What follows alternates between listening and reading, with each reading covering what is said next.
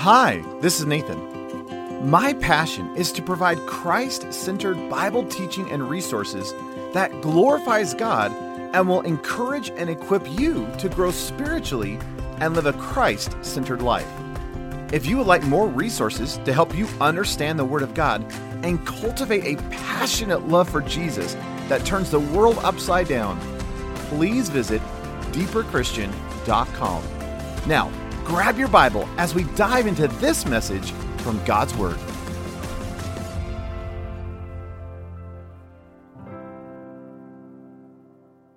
Well, if you have your Bibles, Philippians chapter 4. Uh, so we've started a new little mini series uh, in Philippians chapter 4, uh, looking at this idea of the lifestyle uh, or the mind specifically of a Christian. And we, started this last week and we kind of gave an overview of Philippians and talked about in Philippians 2 5 this idea of let this mind be in you all, which was also in Christ Jesus. And we talked about the fact that that word mind in Philippians 2 5, uh, it's the Greek word phroneo, which has the idea of mind. It has this idea of thinking, uh, but more importantly, has this idea of some, yeah, it's attitude, as some translations say, but it's more than attitude. Uh, it has this idea of perspective, it has this idea of orientation, of focus. In other words, the whole orientation of your living, the whole focus of your life, the whole essence of your being, the whole turn of your gaze should be one place. And the same gaze that Jesus had, the same perspective that Jesus had, the same orientation, the same attitude, the same mindset that Jesus had should be in us as well. And again, it's passive, which tells you this is not grit your teeth and try to uh, pull off the mind of Jesus, because good luck. you know, like you're not going to do very well. So, hey, you are, it's passive, meaning you're going to receive the mind of Christ. So, as a Christian, isn't it interesting that our position as a Christian should be, oh, Jesus, I need you. Jesus, I need your thinking. I need your mindset. I need your attitude. I need your focus. I need your perspective. I need your orientation of living. Would you take this situation that I'm in and would you give me your perspective on this situation? Uh, Jesus, I'm looking at culture. Could you give me your orientation, your focus in the midst of my culture? Uh, Jesus, uh, we're looking at the COVID stuff, and we're looking at the politics, and we're looking at the economy, and we're looking at family, and we're looking at finances, and we're looking at whatever it is for you. Jesus, could, could I have your mind? Could I have your attitude? Could I have your orientation? Can I have your focus in this? Wouldn't it be neat just to live in that all the time? And do you know what we call people who live in that all the time? Christians. Sorry, that was a bad joke, but still true. Uh, so, Philippians chapter 4, uh, it's interesting as you get into Philippians chapter 4, again, the, what people m- most know Philippians chapter 4 for is verse 8, which is the whole mind of Christ. Think on these things. And again, in, in, today's world and in the darkness of all that is going on and the craziness that's happening and the, the pressing of the church and the body of Christ in today's world, and, and, and of course, you can, don't have to watch the news very much to, to recognize that we're, we're in dire days. All that being said, how is a Christian supposed to think? How, how is a Christian supposed to live? How, how is a Christian supposed to function in today's world? And Paul says, Oh, let me give you some thoughts. So if you have your Bibles, let me just read Philippians chapter 4, and uh, we're going to be walking through verses 4 through 9 over these upcoming weeks. But let me just read it in totality just so that you, you just kind of hear the tone and the context. Paul says, verse 4 of chapter 4, Rejoice in the Lord always. Again, I will say it, rejoice. Let everyone come to know your gentleness. The Lord is at hand. Be anxious for nothing but in everything, by prayer and supplication, with gratitude, make your requests known to God, and the peace of God, which surpasses all understanding, will guard your hearts and minds through Christ Jesus. Finally, brothers, whatever things are true, whatever things are honest, whatever things are just, whatever things are pure, whatever things are lovely, whatever things are of good rapport, if there is anything virtuous, if there is anything praiseworthy, think on these things. Do those things which you have both learned and received and heard and seen in me, and the God of peace will be with you. What an incredible declaration of the life of a Christian. Hey, have peace. Hey, rejoice always. Think on these things, Paul says. Uh, what I want to do this morning is kind of set up, again, this whole passage last week we looked at Philippians as a whole and, and looked at kind of what Paul is doing in the book of Philippians. Uh, and then we are looking at this idea of mindset. Uh, I'm really pressed, convicted, I don't know what the word you'd want to use is. When I read verses four through nine, I am pressed by a, a single reality. And in fact, Paul even says it in verse four. He says, Rejoice in the Lord. And then he puts this word on there that is, I don't like it. He says, Rejoice in the Lord always. Now, you'll never guess what the word always in Greek means. Always. it's interesting when you look at this idea of always. Yes, Paul uses it in verse 4 to talk about this idea of rejoicing, that there should never be a moment in your life where you're not rejoicing. So, rejoicing then is not based on circumstance. Rejoicing is not based on attitude. It's not based on, well, I feel happy, I feel sad. It's not, oh, I, I won the lottery, or, or my dog got hit by a car. It's not based on circumstance. Rejoicing is a focus, it's a positional thing. And how, when am I supposed to be rejoicing? Well, always. And again, we'll talk about this next week. but it's interesting as you begin to walk through verses 4 through verse 9, that tone of always actually is undergirding this whole passage. In fact, it's not that, well, I'm to think on these things, well, when it's easy. it's not, oh, I'll think on these things when it's pleasant or, you know, when, when I desire to. This is, I am always to think on these things, verse 8. Well, well, when should the peace of God, sur- which surpasses all understanding, verse 7, guard my heart and my mind? Always. Uh, hey, when should I be anxious for nothing, but in everything by prayer and supplication and gratitude give thanks to God? Always. And it's interesting that the language I've been trying to use, and I understand it's a play on words, but I'm to always, in all ways, be a Christian. That in all my ways, I should always be a Christian. That there should never be a moment in my life where I flip in and out of my Christianity. That it's not that I behave one way on Sunday morning, woo, I'm a Christian, I'm a Christian. But, you know, on, on Friday nights, down with the buddies, you know, I, I can live a whole different way. We call that hypocrisy. We, we call that duplicity. And that is not to be in the life of a Christian. That a Christian is always and always a Christian, which then is convicting. How about you?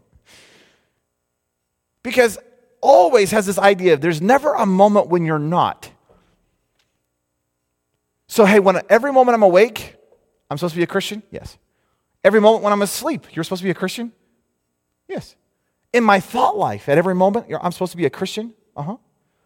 You mean every word that comes out of my mouth should, should be coming out of a Christian's mouth? Uh huh. What about the attitudes and the motives, the stuff that people don't see, but the stuff that kind of pulls from the inside of who I am? You're telling me that there shouldn't be anything going on inside my life that's not Christian? Uh huh. I don't know what you want to do with that, but that's just is that even possible? By the way, biblically, yes. what would it look like if we were always and always a Christian? You realize that this isn't just uh, pertaining to us, that this idea of always and always, that's actually who God is. That He is always God. That He is always and always God. That He is the always God that he is constant, he is faithful, he is stable, he is trustworthy, he does not change. And that's encouraging for the life of a Christian because if God is wishy washy, if, if God could flip in and flip out, if, if God was one of those beings that, you know, depending on how he woke up in the morning, he, he's going to behave differently, then there's no way you could ever trust him. And yet God says, I am trustworthy that I am faithful. Hey, you can, you can rest your life upon me. Hey, you, you can sink your weight down upon my, uh, hey, I am a bedrock. I am, I, I am a, I'm a foundation. I, I'm, I'm rock, which means there's something you can build upon. Well, how do I know that? Because God doesn't change. And the moment we begin to understand that God does not change, it actually, oh, there's such a freedom in that. Why? Because begin to recognize that if God has promised something, it will come to pass. Why? Because God cannot lie. So if God cannot lie and He has promised, you can take it to the bank. I mean, it is guaranteed.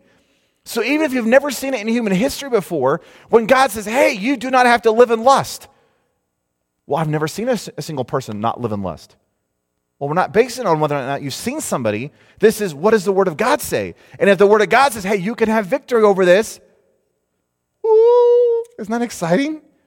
Then I can actually press into the reality of God, you have promised this, and I know that you cannot lie. So this passage obviously is for me. That, hey, greed and pride and lust and envy and anger and, and whatever it is that you may be dealing with does not have to have a control in your life. Why? Because He has set us free from the bondage of sin. And that's not for special people, it's for people. It's for you. Which means, hey, I can, I can, I can begin to trust him and I can, I can begin to take him at his word. Why? Because he does not change. Uh, there's been a lot of discussion over the years of, you know, the God in the New Testament being different than the God of the Old Testament. That's not true, folks. He is the exact same Jesus. The, the God you see functioning in the Old Testament is the exact same God you see functioning in the New Testament.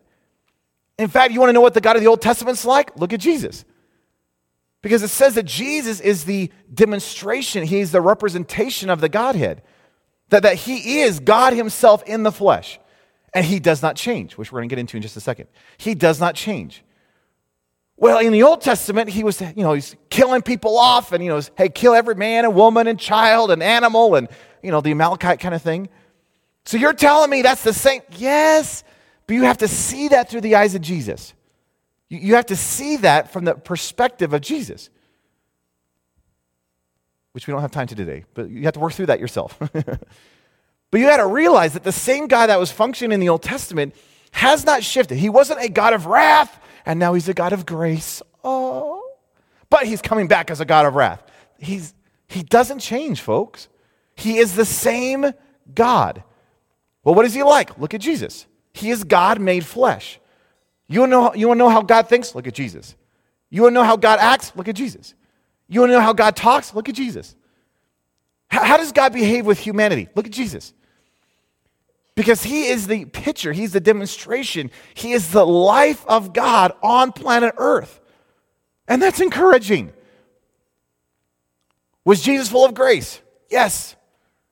Did Jesus get angry? Yes. It was a righteous anger. And hey, there was times where he just says, "Hey, this is not to be going on in the temple." And he drove it out. He is jealous over his temple. By the way, you are now the temple. He is jealous over you, which means if there's something in your life that shouldn't be there, he's going to be lovingly driving that thing out with a whip if necessary. but he will drive it out. Why? Because he wants purity in his temple. But it's the exact same, it's the exact same God. He does not change. Listen to Hebrews 13 8. I've got a whole bunch of scripture passages. Sorry, I don't have them up on the screen, but uh, you can just write down references if you want them or ask me for notes later. Uh, Hebrews 13 8. Uh, you don't have to turn to these because you won't have time to turn to all of them. So you can just listen, just relax. Oh. Uh, but Hebrews 13 8. Jesus Christ is the same. The same. Do you what the word same means? The same.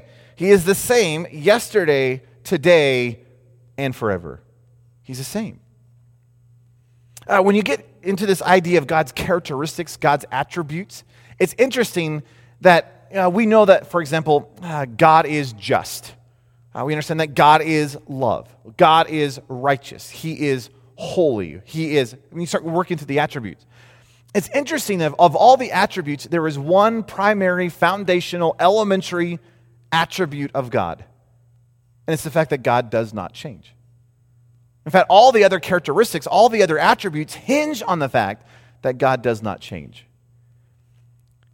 Uh, that He is forever, always the same.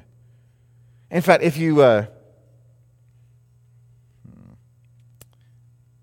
uh, uh, it's like I want to go two places. Uh, Hebrews 11.6, it's interesting.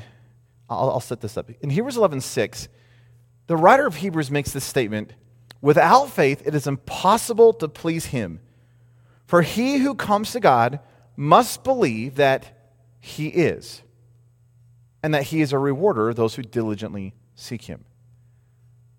So without faith, it is impossible to please God. Okay, we get that. I have to have faith. And if I come to God, I must believe, I must trust, I must have faith that he is. Isn't that the most bizarre statement? It demands something. He is what? I must believe that he is. What? I can believe that he's loving. I can believe that he's just. I, I can believe that he's kind. I, I, can believe that he's righteous. I, I, can believe, I can believe he is something, but how do I just believe that he, he is? And the writer of Hebrews says, Oh, no, you must believe that he is. And it's hearkening back into the Exodus scene of Exodus chapter 3. Uh, here's this man by the name of Moses. He's been out tending the flocks of sheep for about 40 years. And uh, he comes up on this mountain, probably been there countless times. Here he is up on this mountain. On this particular occasion, as he's doing the sheep thing as a shepherd, he looks over and there's this bush that is burning. Now it's burning, but it's not burning. I mean, it is burning, but it's not burning up, but it's, I mean, it's, it's burning, but it's not burning, right? And a voice comes from the bush and says, Moses, right? Take off your sandals.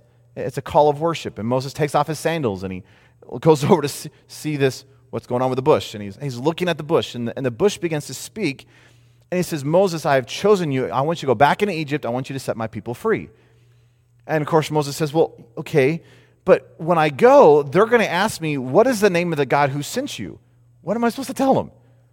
And God says, Oh, that's easy. I am. You are what? God just says, No, I am. I am that I am. Yeah, but you are what? And it's interesting, God says, I am. We say he is.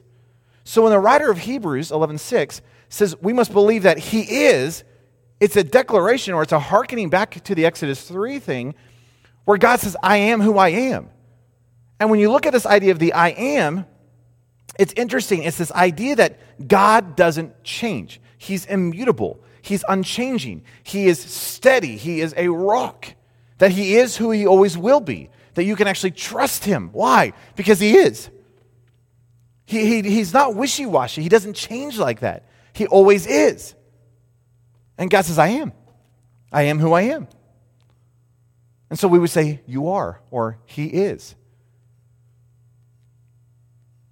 Uh, so Exodus 3:14, God said to Moses, "I am who I am."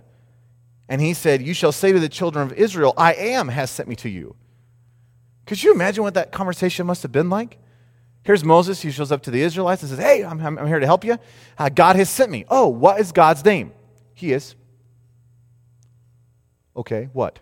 I mean, that had been an interesting conversation in my mind. But look, look what God says in the next verse, uh, Exodus 3.15. He says, This name, this name, the I am, this name is my name forever. And this is my memorial to all generations. Hey, this is how you're going to remember me. Hey, this is who I am. Hey, this is my, and it's interesting, of, the, of all the names of God in Scripture, this is the one that shows up the most. It's where we get the word Yahweh or Jehovah. It, it's that unspeakable name of God. In fact, when you, when you look at how the Israelites have used it, even to this day, they refuse to, to say that name.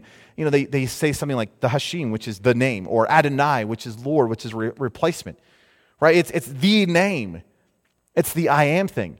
But when we say I am or when we say He is, what are we actually saying? We're saying, God, you are who you are. You are unchanging. You are immutable. You are always the same. I, I just love that idea that He is eternal, He's not shifty. In fact, when you come into Scripture, this is all over the place. Let me just give you a few verses. Numbers 23 19. Uh, Numbers 23 19 says, God is not a man that he should lie, nor a son of man that he should repent. Has he said and, and will he not do? Or has he spoken and will he not make it good? See, God is not like us. Praise the Lord. God is not like us. He cannot lie. I, I, used to love those discussions when we were little kids. You know, uh, I remember on the playground at school, we'd be talking about, oh, God. And of course, we always ask the dumb question like, could God, if God could do anything, can God make a rock so big that he can't pick it up? That really is one of the dumbest questions. I just. But one of the, it comes back to the fact that the real question is can God do, is there anything God cannot do? It's really what we're asking. Do you know the answer to that question is there are certain things that God cannot do? God just can't do whatever he wants. And I, I know that kind of throws off some of our theology because we're like, well, I thought God could do everything. No, he can't. There are certain things God is incapable of doing. And that's great news. And that's phenomenal news, actually. God says, I can't lie. that I am truth. There is no lie within me. And God says, it's not that I don't want to lie, I can't lie. There is no lie within me. Do you know how phenomenal that is? If you actually understand that God cannot lie, then everything he says is truth. And this is his word. This is his words. He cannot lie, folks. We can trust him. He is always the same. He doesn't say this on this day and this on this day, and, and we're not sure which one, which one do we do, which one do we not do. He is, he is constant. He is always the same. He cannot lie. That is phenomenal. Uh, Psalm 102, verse 27 says, You are the same. Malachi 3 6, the Lord says, For I am the Lord, I do not change. James 1:17, James writes, God, with, with whom there is no variation or shadow of turning. What? He's always the same. Hebrews 3 8. Again, I, read this earlier, but Jesus Christ is the same yesterday, today, and forever. And if you want some more verses, you may have to ask me later for all this whole list, but Psalm 33 11, Psalm 90, verse 2. I know not all of you can write this fast. Uh, Psalm 102, verse 25 through 27, Psalm 119, verses 89 through 90. Listen to the recording and play back. Isaiah 40, verse 8, Isaiah 40, verse 28, Isaiah 44, verse 6, Jeremiah 10, 10, 2 Timothy 2, 13, Hebrews 6, 13 through 19, Hebrews 7, verse 24, James 1, 17, Revelation 22, 13. I mean, this, this idea that God is the same is all over the place. See, when we talk about the fact that God is the same, that He is unchanging, what we're really saying is God is trustworthy. We're saying that He is faithful, that He is full of faith. He is unchanging in his perspective, he's unchanging in his focus, he's unwavering. Uh, it's interesting when you, when you come into Hebrew in the Old Testament, the Hebrew word for faith, faithfulness, belief, and truth are all interconnected. Ponder that. Belief, truth, faith, and faithfulness. They're, they're all tied together. And they're all stemming from where we get our word amen. Isn't that a cool thought? uh, we're praying at the end of our prayer, we say, Amen. What does that actually mean? Have you ever thought that? Why do we say amen at the end of our prayers? Well, it's like the send button on an email, right? So I'm praying this prayer, and if I don't say amen, God's not going to hear it, right? If I don't push the, the send button, whoop, he's just going to be like, sorry. It was a great prayer, though, but I didn't get it. Why? You did not say amen, right? If you want to be really spiritual, in the name of Jesus, amen, right? That sends it quicker, you know? That's not what amen's for. What is amen for? It's, it's a declaration of that's right. Amen. Let that, let that be so. I agree. Which is why, when, you know, in certain church gatherings, cultures, right, someone will be preaching and you'll hear someone say, Amen. And you really should look at them and say, Excuse me, we're not praying right now. Just kidding. well, why, why would they say amen? It's, it's a statement of, Hey, I agree with that. Hey, that, that's true. Hey, that's right. Hey, I, I, I want to take my life and bring it into alignment with that reality. Amen. When someone else prays and we all agree at the end, Amen, what are we saying? We're saying, Hey, I agree with that. Hey, Lord, let it be so. Amen. So when you look at this idea of Hebrew, then, this idea, amen, the root of that idea comes in this idea of belief and faith and trust and faithfulness. That there's this, un, there's this strength, there's this support. In fact, it's interesting. The word faithfulness in Hebrew, it conveys the idea of strength, support to hold up. The, the concept gives this idea of firmness, constancy, or trustworthiness. In other words, there's a, there's a bedrock, and you can put your weight upon that thing. Hey, you can trust that rock. Just like I, I didn't see a single person this morning come in and check your chair.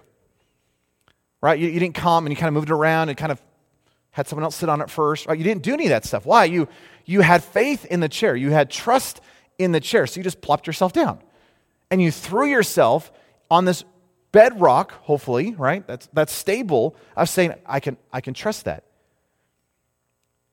It's interesting that the word for faithfulness, that same word is used physically one time in Scripture in uh, 2 Kings for the, um, the little hinges on the doorpost of the temple. That it's, it's, that, it's that thing that lets it swing open and it's, it's stable and it's secure and it's holding, it's the strength of the door. right? It's that kind of idea. It's that word faithfulness. Hey, that as you go out these doors this morning, you know, you can turn up to those little hinges and go, ooh, faithful. Right? Because why? They're, they're, they're holding the weight, they're supporting, it's they're trustworthy. Do you know what God is in our life? He's faithful. He's trustworthy. That, that we can sit down and put our weight upon him, that, that there's a rest, that there's a confidence, that there's a trust in him. Why? Because he is faithful. He doesn't change. There's a resoluteness, there's a firmness to him. And if we know that he cannot lie, and we know that he cannot change, and we know that he's not wishy washy, there, there's a rest in that as, for a believer. It's interesting. I look at the culture today, and the one thing we don't re- realize is who our God is. If we recognize who our God is, there wouldn't be room for fear. Because perfect love, which is Jesus, casts out fear. Well, there, there'd be no room for worry. Why? Because he tells us not to worry. Why? Because I'm with you. So if he's with us, there's no room for worry. Yeah, but what about the economy? Trust him. He's stable. You're, you're not stable. I've seen some of your lives. You're not stable, right? But he is. Hey, if I'm going to put my weight upon something, I, I apologize. I'm not putting my weight upon you because I'm not sure what's going to happen with your life. But hey, he is stable. He is trustworthy. He is faithful. In fact, here's some, here's some more, more verses just to ponder. Uh, Lamentations 3, verse 21 through 24. I love this. Oh, this is so good. Lamentations 3, 21 through 24. This I recall to mind. Oh, Jeremiah, what are you going to keep bringing back into your mind? What, what is it that you're going to be meditating upon? He says, This I recall to mind, therefore I have hope. So, something, he's dwelling upon something, and whatever it is that he is dwelling upon is producing hope within his life. What is that? He says, Through the Lord's mercies, we are not consumed, because his compassions fail not. They are new every morning. Great is your faithfulness. The Lord is my portion, says my soul. Therefore, I have hope in him. Jeremiah says, do you, do you, know what I'm focusing upon? Do you know what I'm dwelling upon? Do you know what is producing the hope of my life? And by the way, his days were bleak. I mean, his days were rough. I mean, he was going through trials. Right? Babylon is surrounding Jerusalem. Jer- Jerusalem's about to fall. In fact, by the time he writes Lamentations, Jerusalem has fallen. It's been taken captive. Right? Nebuchadnezzar has come in and just destroyed everything. The temple, the temple of the Lord has been just ransacked. They took all the stuff from the temple and they just, just destroyed that thing. I mean, Jeremiah's been in prison. Jeremiah has ha- faced fasting and, and, just famine. He's, he's faced, I mean, he's facing trials. I mean, you think we're having it bad now. Woo, Jeremiah had some bad trials. And yet Jeremiah says, Oh, I keep bringing this to mind, and it's given me great hope. Well, what is it? God. Simply, it's Him. That His mercies are new every morning, that He is faithful, that it doesn't matter my circumstance, it doesn't matter the fact that Jerusalem just got squashed, Hey, it doesn't matter the fact that I've been in prison for years. Hey, it doesn't matter the fact that I've been living on a crust of bread. Hey, hey what matters is oh, he is faithful. And it's not based upon my external circumstance that he is faithful. I trust that he is faithful in the midst of my circumstance. And therefore, I have hope. His mercies are new every morning. The Lord is my, my portion. Therefore, I have hope in him. Now, if you want a great verse to memorize for our days, that would be a good one. Because he doesn't change. He is still faithful. He's still merciful. How does your soul still have hope? Jesus. Psalm 136. I, I love Psalm 136. Psalm 136, every single line, every single verse has the declaration, for his mercy endures forever. That word mercy, it's the word hesed, it can be translated faithfulness, can be translated steadfast love, uh, can, be, can be translated mercy, can be translated faith. Uh, it's that kind of an idea. Do you realize that what Psalm 136 is, is a recounting of the history of Israel? Hey, we were, we were enslaved, but God broke through. Hey, we walked through the Red Sea. Hey, God did this, God did this, God did this, God did this. And at every single point, the psalmist, the declaration is, oh, his mercy endures forever. His faithfulness endures forever. His trustworthiness endures forever. His steadfast love endures forever. So, whether it's the good times or the bad times, the psalmist says it doesn't matter. His steadfast love endures forever. He is faithful. He is true. He is trustworthy. He is stable. I, I can put my hope in him because he doesn't change. Uh, Deuteronomy 7, verse 9, uh, Moses writes in Deuteronomy, Therefore, know that the Lord, your God, he is God. Get this, the faithful God who keeps covenant and mercy for a thousand generations with those who love him and keep his commandments. Wow. Isaiah 49, verse 7. Because the Lord who is faithful, the Holy One of Israel, he has chosen you. 2 Timothy 2:13. Even if we are faithless, he remains faithful because he cannot deny himself. Isn't that great news? Hey, you, you turn and you put your trust in this individual, and oh, they blow it. And even if we are faithless, it actually doesn't matter. He remains faithful. So his faithfulness is not based upon our faithfulness.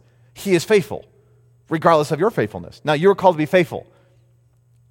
But your faithfulness does not dictate his faithfulness. He is faithful. He cannot deny himself. He will forever and always be faithful. Love that.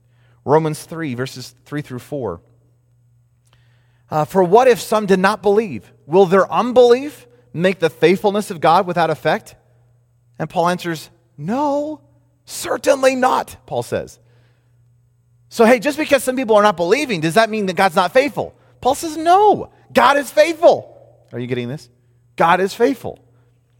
Hebrews 10 23. Let us hold fast. Hey, let us not let go. Let us hold fast the confession of our hope without wavering, for he who promised is faithful. It's interesting. You look at Jesus.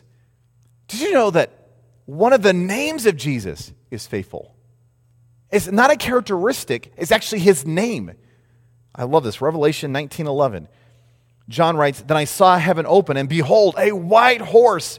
The one sitting on it is called, here's his name, faithful and true, and in righteousness he judges and makes war." What if the names of Jesus is that he is the faithful and true one? That he is faithful, he, he doesn't change, and he is true, he does not lie. Is that encouraging? That the God of whom we love and the God in whom we serve does not change. Love that. Uh, listen to John 8, verse 29. Jesus is talking about how he's functioning and how he's living. And he says, And he who sent me is with me, speaking of the Father. The Father has not left me alone, for I always do those things that please him. Do you know how Jesus lived? Jesus was an always Jesus. Jesus was always doing the things that the Father had him do. It wasn't that Jesus decided, well, this time I'll do it, but next time I won't. it's just, he was always doing the work that God had for him. He is God. We understand that. But as the Father was just saying, hey, I, I, here's what I want you to do. Jesus was always in this position of, yep, I'm, I'm already in because I always do the things that you call me to do. Hebrews 7:25. Love this. Therefore, Jesus is able to save to the uttermost those who come to God through him, since he always lives to make intercession for them. Do you know what Jesus is doing this minute? He's making intercession. How do we know that? Because he always makes intercession. Do you realize that the way he functions that is he is always? God is always. He's always and always God. Jesus, how did Jesus live? Always. Isn't it interesting that you, as a believer who is now filled with the Spirit of Jesus, the Holy Spirit, is called to be an always Christian? That you are always, in all ways, to be a Christian. And, and not just the ways that we've been reading in, in Philippians chapter 4, but when you read through the entirety of the New Testament, the, the whole underpinning of the New Testament is that you are always, in all your ways, to live as Christ. You are always, in all your ways, to have the mind of Christ. You are always, in all your ways, to have the lifestyle of Christ. Hey, you're always, in all ways, to function in, the flow of His Spirit. Hey, you're always, and always, not to live out of yourself, but out of live, out, out, to live out of His resource. You are to always, and always, are you getting this?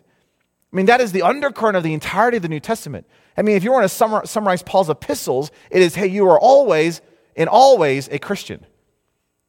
That there, there is not to be duplicity in your life. Again, you're not to live this way on Sunday mornings when you're down at the church. So you say the certain words and you dress a certain way and you, you act a certain way. And of course, you know, the, the joke typically is, you know, a family's coming to church and they're bickering and yelling and they're late and they're yelling. And, but hey, they get to the church and they open their doors and suddenly, right? And we put the smile on. It's like, great, great to see you. It's wonderful. Yeah, I'm doing wonderful. Thanks so much. Yeah.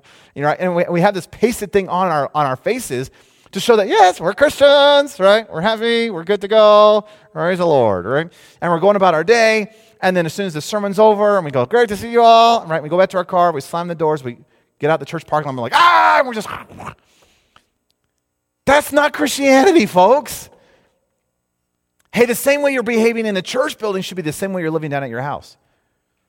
And the same way you're living at your house should be the same way you're hanging out with people on Friday nights, and the same way you're living at work, and the same way you're going to school, and the same way you're that you are always and always a Christian. That you don't unplug from Christianity. Right? Just as Jesus used in John 15, just as a branch abides in the vine, how much does a branch abide in the vine? That's a dumb question. That's like asking how much does a fish live in water? Well, if a fish gets out of water, it's going to die. The moment the branch unconnects itself from the vine, it's dead. There is no life flowing into it. Well, how much do I have to abide in Jesus? So 15 minutes a day? Right? Do my devotions say a quick prayer? I'm done? What are you talking about? That's not Christianity. Christianity is 24 hours a day thing. Well, that sounds exhausting. It sounds exhausting if you don't have it. I mean, how are you going to make it through life without Him? So, hey, just as a branch never unconnects itself from a vine, just as a fish has to live in just in the, in the abundance of the ocean, so too you get to live in the reality of Jesus. You are called a Christian, not just for Sunday mornings, not just for Wednesday nights. You are called to be a Christian always in all your ways. You know what? That, that's actually relaxing if you think about it. Being duplicit is hard. I don't know if you've ever tried that.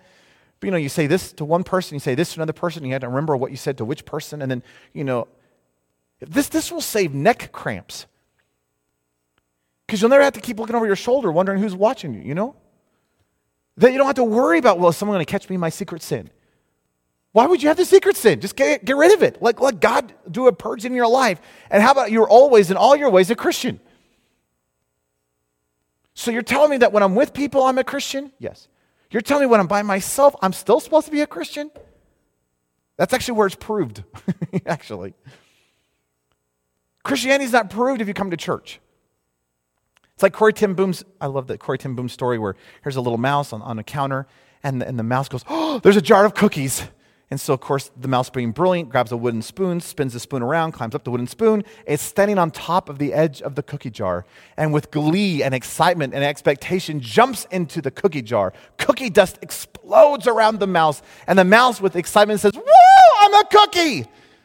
No, you just ruined a cookie jar, because that is nasty. A mouse falling into a jar of cookies does not make the mouse a cookie.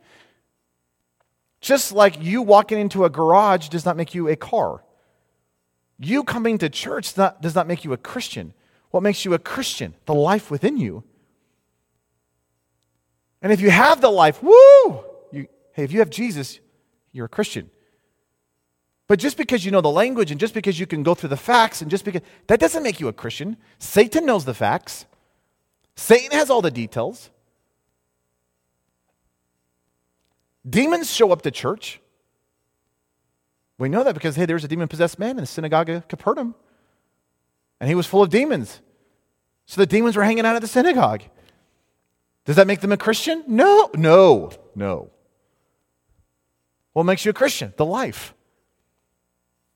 So, what would it look like then as a Christian not to be duplicit, but to always, in all your ways, live in the reality of truth? What would it look like for always, in all your ways, to live in Jesus? What would it look like for always, in all your ways, to be sourced and resourced by the Spirit of God? What if you were always, in all your ways, wrapped up in the fullness of who He is? And your obsession was Jesus, and your focus was Jesus, and your delight was Jesus. And I think we'd have to call you a Christian. Ah, this idea of always, again, is all over the New Testament. So I'm just, I'm not going to read the, the verse. Well, maybe I should read the verses just if you ever want to look this up. Let me just give you a cacophony of always in the New Testament. This is just like all the always passages of how we're to live shoved together. So just hang on to your seats, just listen. uh, we are to set the Lord always before us. Again, we are an always people. We are to set the Lord always before us because he is at our right hand. We shall not be moved. Psalm 16, 8. We ought always to pray. Luke 18, 1. And without ceasing, make mention of others always in our prayers. Romans 1, 9. We thank our God always, 1 Corinthians 1 4, always abounding in the work of the Lord, 1 Corinthians 15 58. And for he always causes us to triumph in Christ, 2 Corinthians 2 14. We are always bearing about in our bodies the dying of the Lord Jesus, that the life also of Jesus might be made manifest in our bodies, 2 Corinthians 4:10. We are always confident, 2 Corinthians 5 6. And due to his abounding grace, we always have all sufficiency in all things in order to abound in every good work. 2 Corinthians 9 8. We are giving thanks always for all things, Ephesians 5:20, and always making our requests with joy, Philippians 1 4. And we are always magnifying Christ in our bodies, whether it be by life or by death, Philippians 1:20. Are you starting to hear all this? We are always obeying, Philippians 2.12. We are rejoicing in the Lord always, Philippians 4.4. Praying always, Colossians 1.3. And our speech is always with grace, seasoned with salt, Colossians 4.6. We are always laboring fervently for others in prayer, Colossians 4.12. And giving thanks to God always for others, 1 Thessalonians 1.2. We always follow that which is good, 1 Thessalonians 5.15. We rejoice always, 1 Thessalonians 5.16. We bound we are bound to thank God always for our brothers and sisters in Christ, and we pray always. 2 Thessalonians 1 3, verse 11, and 2 Thessalonians 2 13, making mention of others always in our prayers. Philemon 1 4. Holy Toledo. I mean, that is quite a list. Do you realize that the undercurrent of Christianity, the undercurrent of what your life's supposed to be, is that you are always and always a Christian? So here's a quick point of application Is that true in you? Are you truly always in all your ways a Christian? Or are there certain habits? Are there certain behaviors? Are there certain attitudes? Are there certain frustrations? Are, are, are there certain addictions? Are there certain, I don't, I don't know what may be in your life, but is there something going on in your life that shouldn't be there? See, what would it look like if we truly threw ourselves upon the grace and the mercy of our Lord and said, Jesus, I need you to root out whatever it is, the shadow areas of my life, so that in all my ways I am always a Christian. That someone could, if they could somehow get into my mind and see how I think, no matter what time of day it was, they would see the mind of a Christian. That they would actually hear the declaration of the gospel if they just peeked behind the curtains of my mind. Because I think for most of us, if someone peeked into our minds, they'd be like, whoa, whoa, you call yourself a Christian? Yes. But what if someone could peek into your mind and go, You have to be a Christian? Why? Because Jesus is just the constant theme of your, of your mind. What if they could look at our attitude, not just what we display outwardly, but what if they could see our inside attitude stuff? They, they could see when we roll our eyes, they could see the, the motives of our heart. Would it declare Jesus? See, what, what if they could listen to our language all throughout the day, no matter what person we're with? Would they hear Jesus? I'm not saying you're always talking Jesus, Jesus, Jesus. But is this, is the, are you always a Christian? Is Jesus the anthem of your life? Is he the tenor of your being? Is he the essence of your heart? Is he the fullness of your life? Is he the, are you obsessed with Jesus? Are you always, in all your ways, truly a Christian? And my guess is, if we're all being honest, there's something that he's going to have to work on in our life. There's something we're going to have to give up. There's some, something we're going to have to submit. So pray with me. Lord, I recognize that, that Christianity is not a Sunday morning deal.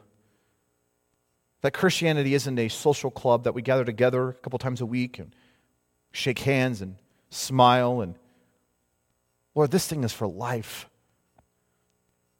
And Lord, I, am so thankful that you give us all things that we need for life and for godliness, which is you.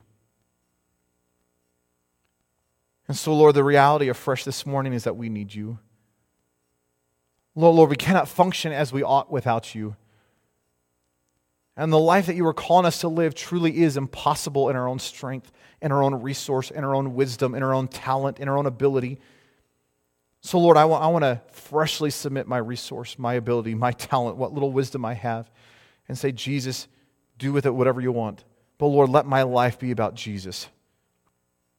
Could I, in all my ways, always be a Christian? Lord, I pray that you would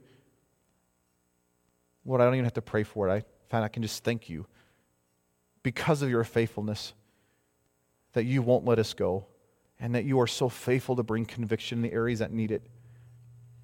So, Lord, I just pray this morning and thank you that, that you desire holiness and righteousness and purity in our life even more than we do.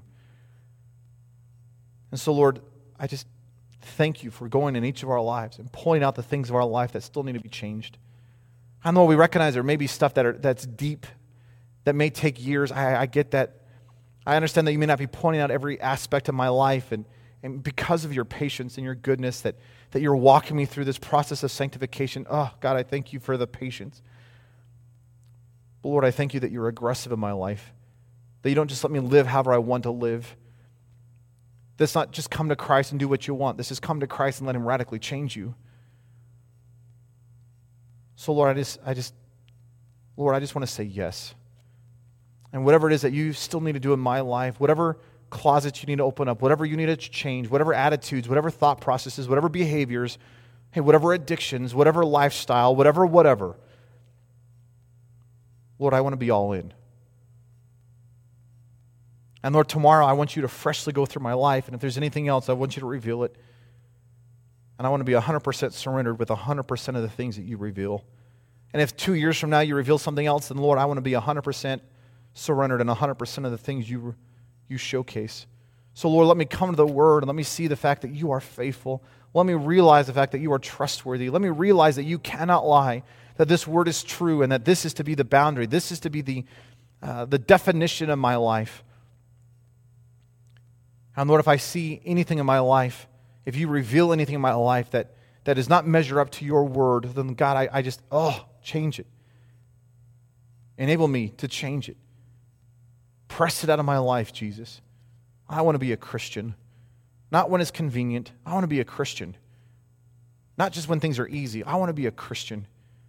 Not just when circumstances go well. I want to be a Christian. Not, not because of what's going on in society. I want to be a Christian. Not just when there's no persecution. I want to be a Christian. Always. In all my ways. And Lord, there is this funny reality that we are, as a Christian, consistently growing and maturing and changing because you're making us more like you. And yet there's to be no duplicity in our life. So, Lord, whatever that actually looks like, practically do it in my life. Where I'm always and always a Christian, but yet ever changing to look more and more like you. Lord, I think just the simple reality is I just need you. So would you be the essence of my life, the focus of my mind, the, the light of my heart, the obsession of my very being? And just as you are always the same, God, could you make me always and always, in all my ways, a Christian? Lord, we love you. Oh, thank you that this is even a possibility. Thank you that, that you are wanting to make us always a Christian. And Lord, we just celebrate you. We just give you the praise and the glory in your precious, powerful name we pray. Amen.